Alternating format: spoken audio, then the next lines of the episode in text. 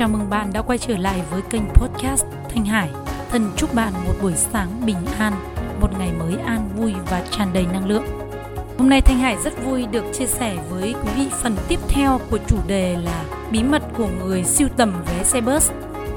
Bí mật của đam mê ám ảnh. Tiếp theo cái phần nội dung ngày hôm trước, tiếp theo nội dung chủ đề của buổi hôm trước mà các bạn đã nghe về hai phần đầu tiên, thì nội dung ngày hôm nay chúng ta sẽ tiếp tục đi vào ba phần cuối cùng về bí mật của những người thành công nhờ đam mê ám ảnh thông qua lý thuyết người siêu tầm vé xe bus. Bây giờ chúng ta cùng bắt đầu chương trình ngày hôm nay nhé.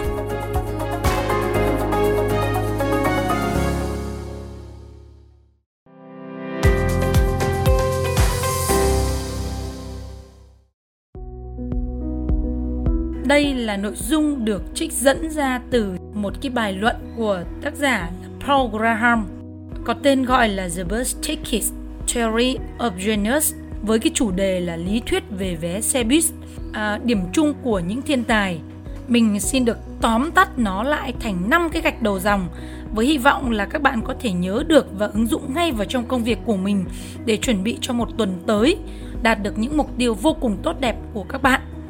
Thứ nhất là những người siêu tầm vé xe bus. Thứ hai, đam mê là biểu hiện của năng khiếu và lòng quyết tâm. Thứ ba, lựa chọn những điều quan trọng. Thứ tư, những điều vĩ đại luôn đi kèm với sự đánh đổi. Và cuối cùng, thứ năm, bạn đừng bao giờ quên cái lý thuyết vé xe bus là chìa khóa quan trọng giúp chúng ta đạt đến mục tiêu, đạt đến sự thành công nhờ vào tố chất đam mê đến mức ám ảnh ở trong bất cứ lĩnh vực nào. Bây giờ chúng ta cùng bắt đầu nội dung ngày hôm nay nhé.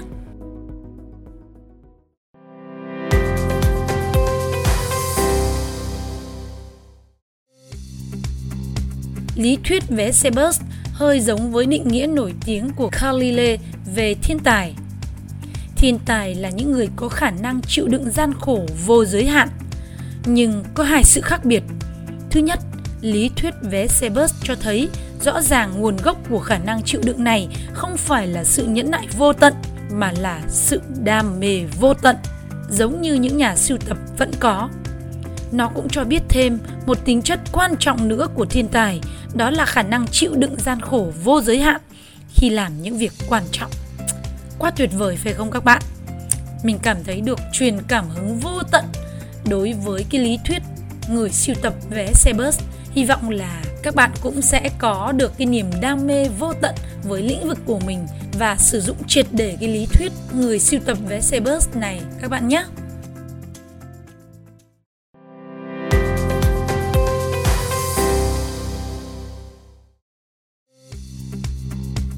Thứ ba, lựa chọn những điều quan trọng. Tại sao lại đánh giá là thứ quan trọng? Làm sao để chúng ta đánh giá thứ gì là quan trọng? Bạn không bao giờ biết được chắc chắn điều gì. Chính vì không ai có thể nói trước được con đường nào hứa hẹn hơn, cho nên bạn phải khám giá ra bạn phải khám phá ra ý tưởng mới bằng cách cứ làm những gì mình thích trước đã. Giống như mình mình cảm thấy vô cùng say mê trong lĩnh vực truyền thông, marketing và chuyển đổi số. Sản xuất video, âm thanh, đưa tin, trở thành một nhà truyền thông để kết nối đến tất cả mọi người và truyền cảm hứng cho mọi người có vài cách để giúp chúng ta đoán được đam mê nào đáng để dành thời gian tìm tòi. À, giống như là mình hay thường chia sẻ với các bạn về ba vòng tròn giao thoa ấy. Vòng tròn thứ nhất là năng lực sở trường và niềm đam mê cháy bỏng, mãnh liệt của chúng ta. Thứ hai là điều mà xã hội thực sự cần, xã hội thực sự mong muốn được giải quyết một vấn đề gì đó và cái niềm đam mê cháy bỏng của chúng ta có thể giải quyết được. Và thứ ba là khả năng chi trả tài chính của mọi người. Ví dụ như khi chúng ta đam mê sáng tạo, great thì luôn luôn tốt hơn là đam mê tiêu thụ, consume. Hoặc nếu là bạn đam mê một rất khó thì đó chắc chắn là con đường đáng đi. Đặc biệt nếu bộ môn này đối với bạn chỉ khó nhưng đối với người khác là cực kỳ khó thì khả năng thành công của chúng ta vô cùng cao các bạn ạ.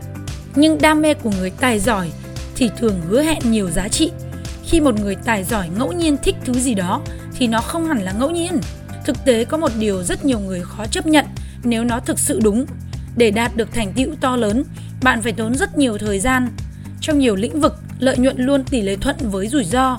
Nếu điều này đúng ở đây thì cách tìm ra con đường dẫn tới thành tựu vĩ đại là phải làm thử nhiều thứ và sẽ có những thứ cuối cùng không mang lại kết quả gì. Ví dụ như trường hợp của Newton, nhà khoa học nổi tiếng nhờ một đam mê cuối cùng hóa ra là rất có giá trị. Ông muốn dùng toán học để miêu tả thế giới, nhưng ông còn đam mê khác, đó là giả kim và thần học. Hai đam mê mà cuối cùng không đem lại thành tựu gì lớn, ít nhất là dưới góc nhìn xã hội. Nhưng mà cuối cùng thì Newton vẫn có lãi. Ông đặt cược vào thứ mà ngày nay chúng ta gọi là môn vật lý. Và món cược này thì thắng đậm đến mức nó bù hết được cho cả hai thứ kia. Nhưng hai thứ kia liệu có cần thiết hay không?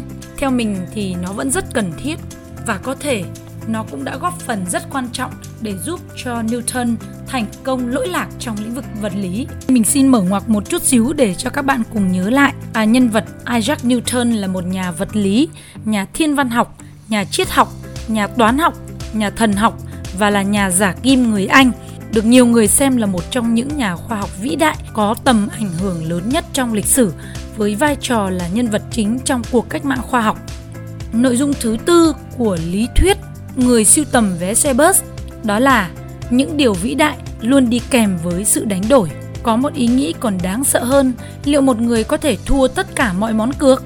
Điều này có lẽ vẫn xảy ra thường xuyên, nhưng chúng ta không biết thường xuyên đến mức nào bởi vì những người này không bao giờ nổi tiếng. Câu chuyện của họ gần như chưa bao giờ tồn tại. Phần thưởng cho việc kiên trì theo đuổi một con đường không những khó đoán mà còn thay đổi rất nhiều theo thời gian năm 1830 là thời điểm tốt nhất để say mê lịch sử tự nhiên. Nếu Darwin sinh ra 100 năm trước đó và năm 1709 thay vì năm 1809 thì có lẽ chúng ta không bao giờ biết ông ấy là ai. Ta có thể làm gì để đối phó với sự mơ hồ này?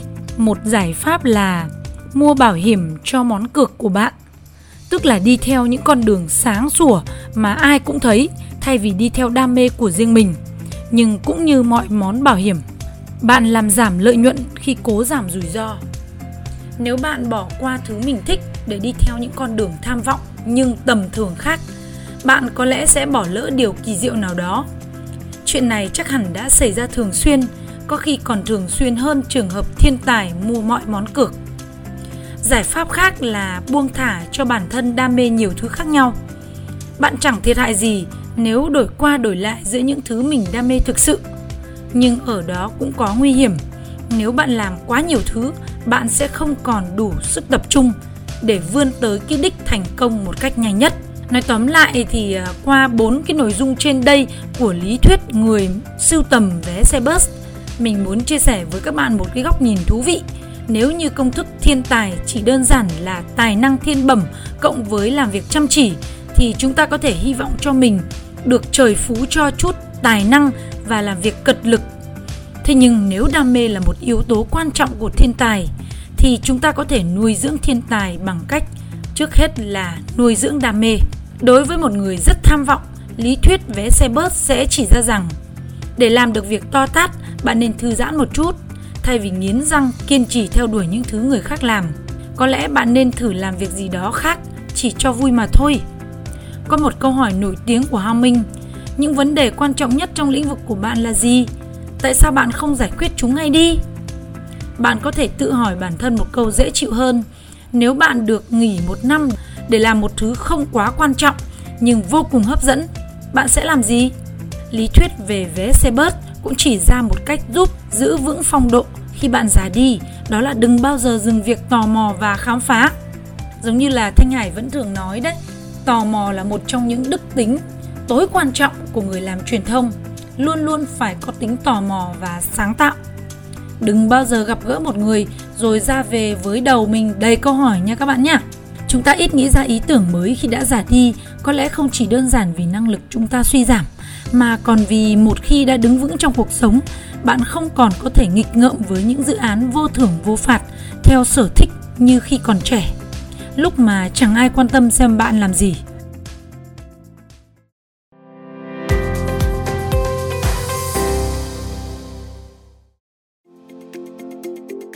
Các bạn vừa lắng nghe 5 cái ý quan trọng nhất mà Thanh Hải đã tóm tắt cho các bạn về lý thuyết vé xe bus. Thanh Hải xin được nhắc lại một lần nữa để cho các bạn cùng ghi nhớ. Các bạn có thể sử dụng một cây bút và cuốn sổ tay ghi lại 5 từ khóa quan trọng này về lý thuyết vé xe bus và niềm đam mê ám ảnh, chìa khóa để mang lại thành công cho chúng ta ở bất cứ lĩnh vực nào nhé. Thứ nhất, đó là những người sưu tập vé xe bus, họ có những tố chất và đặc điểm gì. Thứ hai, đam mê là biểu hiện của năng khiếu và lòng quyết tâm. Thứ ba, lựa chọn những điều quan trọng. Thứ tư, những điều vĩ đại luôn đi kèm với sự đánh đổi. Và thứ năm, đừng bao giờ quên bốn nguyên tắc trên.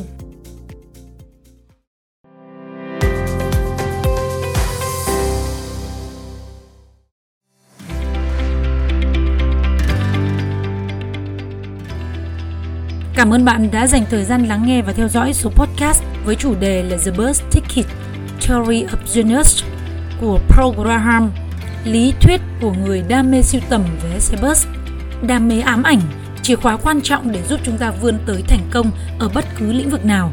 Chúc các bạn sẽ thành công trong năm 2022 cũng như những cái dự định của các bạn sẽ đạt được thành tựu viên mãn.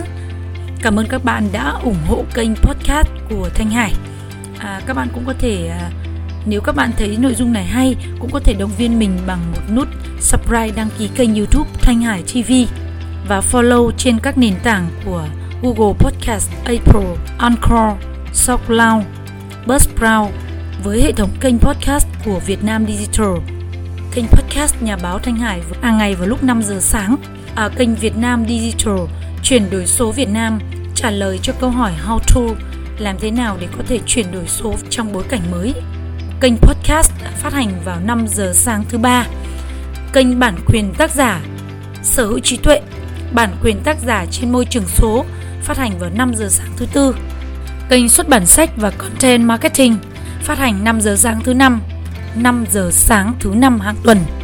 Kênh podcast Người Việt sống tối giản phát hành vào 5 giờ sáng thứ bảy hàng tuần kênh Hướng nghiệp Việt Nam phát hành vào 5 giờ sáng thứ sáu hàng tuần và kênh Việt Nam Stories, những câu chuyện Việt Nam được phát hành 7 ngày mỗi tuần ngôn ngữ tiếng Anh để đưa câu chuyện Việt Nam ra thế giới trên các nền tảng của SoundCloud, Encore.